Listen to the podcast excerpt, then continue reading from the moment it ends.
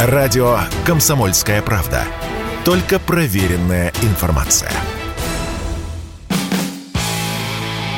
Автоньюз. Совместный проект радио КП. Издательского дома «За рулем». На Петербургском международном экономическом форуме президент «АвтоВАЗа» Максим Соколов заявил, что выпуск трехдверной Нивы, который называется теперь Нива Легенда, возобновят в июле, а пятидверная Нива Travel вернется на конвейер в августе. Вчера же Максим Соколов подтвердил мне эту информацию. Про Весту и Ларгус новый президент «АвтоВАЗа» ничего официально не говорил, но я узнал и об этом. С вами Максим Кадаков, главный редактор журнала «За рулем». С Вестой все гораздо сложнее. Импортозависимость ее такова, что на конвейере, а собирают Весту в Ижевске, она окажется не ранее, чем через полгода. И, понятное дело, в упрощенном виде. Главная проблема в сложной электронике, которая в обновленной Весте выше крыши. Ситуация с Ларгусом, как ни странно, немного проще, хотя эта машина на реношной платформе B0.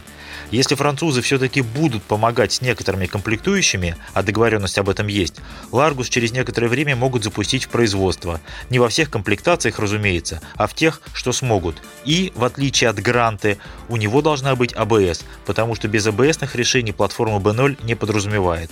Вангую, что при благоприятном развития событий Ларгус начнут выпускать осенью. Конечно, новость о возобновлении производства внедорожников Нива не прозвучала так громко, как предложение главы Минфина Антона Силуанова пересадить российских чиновников на «Лады», вроде как для пользы дела, на что отреагировал пресс-секретарь президента Дмитрий Песков. «В России каждый государственный служащий готов ко всему», — сказал он.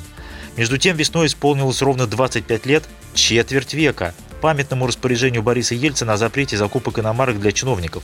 Идея, как вы помните, принадлежала Борису Немцову, который из губернаторов Нижегородской области, где загибался как раз газ, перешел в вице-премьеры и подкинул эту идею Ельцину. Сопротивлялись практически все. Сам Ельцин так и не пересел со своего бронированного «Мерседеса» на ЗИЛ. Немцов гонял на «Волге» и пытался сделать вид, что она его полностью устраивает. Я помню его выражение лица, когда он выходил из своей черной лайбы.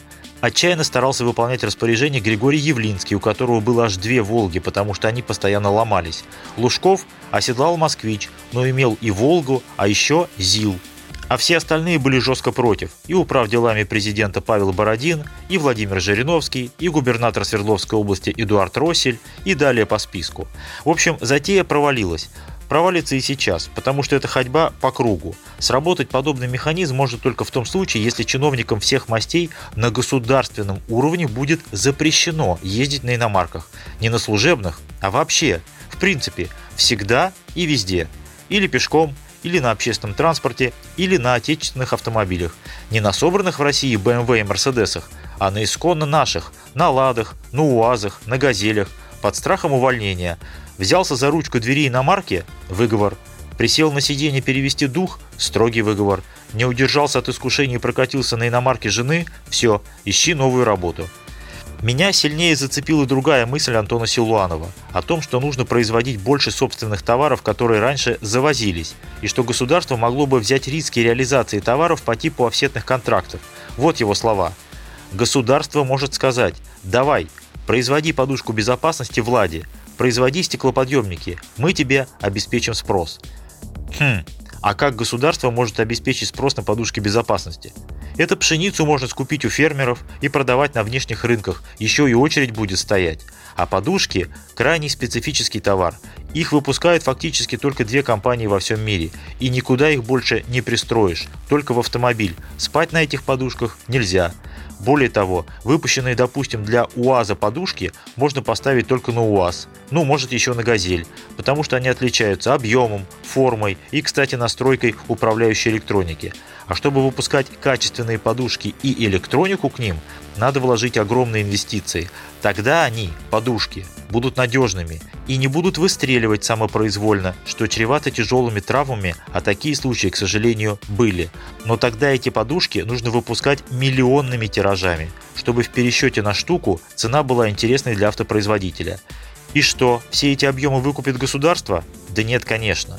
А если вдруг эти подушки окажутся настолько качественными и интересными по цене, что их вдруг начнут закупать автозаводы в Европе, в Японии, в Корее, то и помощь государства не потребуется. А так можно сказать про любое производство. Давайте выпускайте хорошие смартфоны, спортивную обувь, телевизоры, и государство поможет с их сбытом.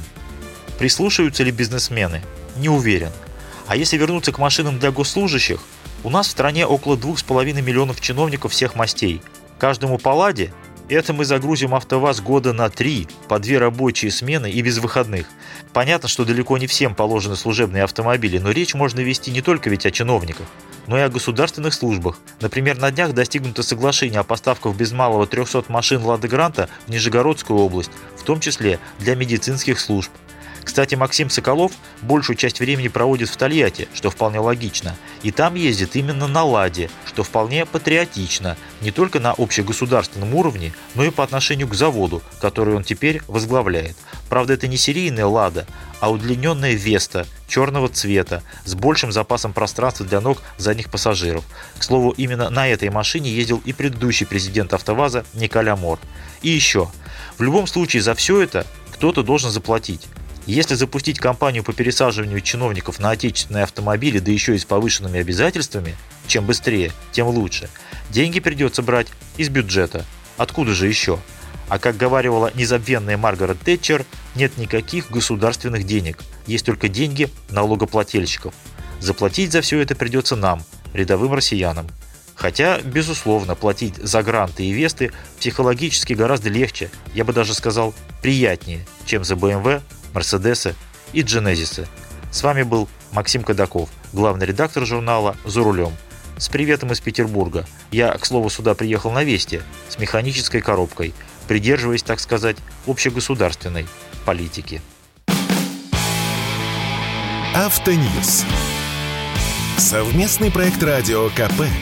Издательского дома «За рулем».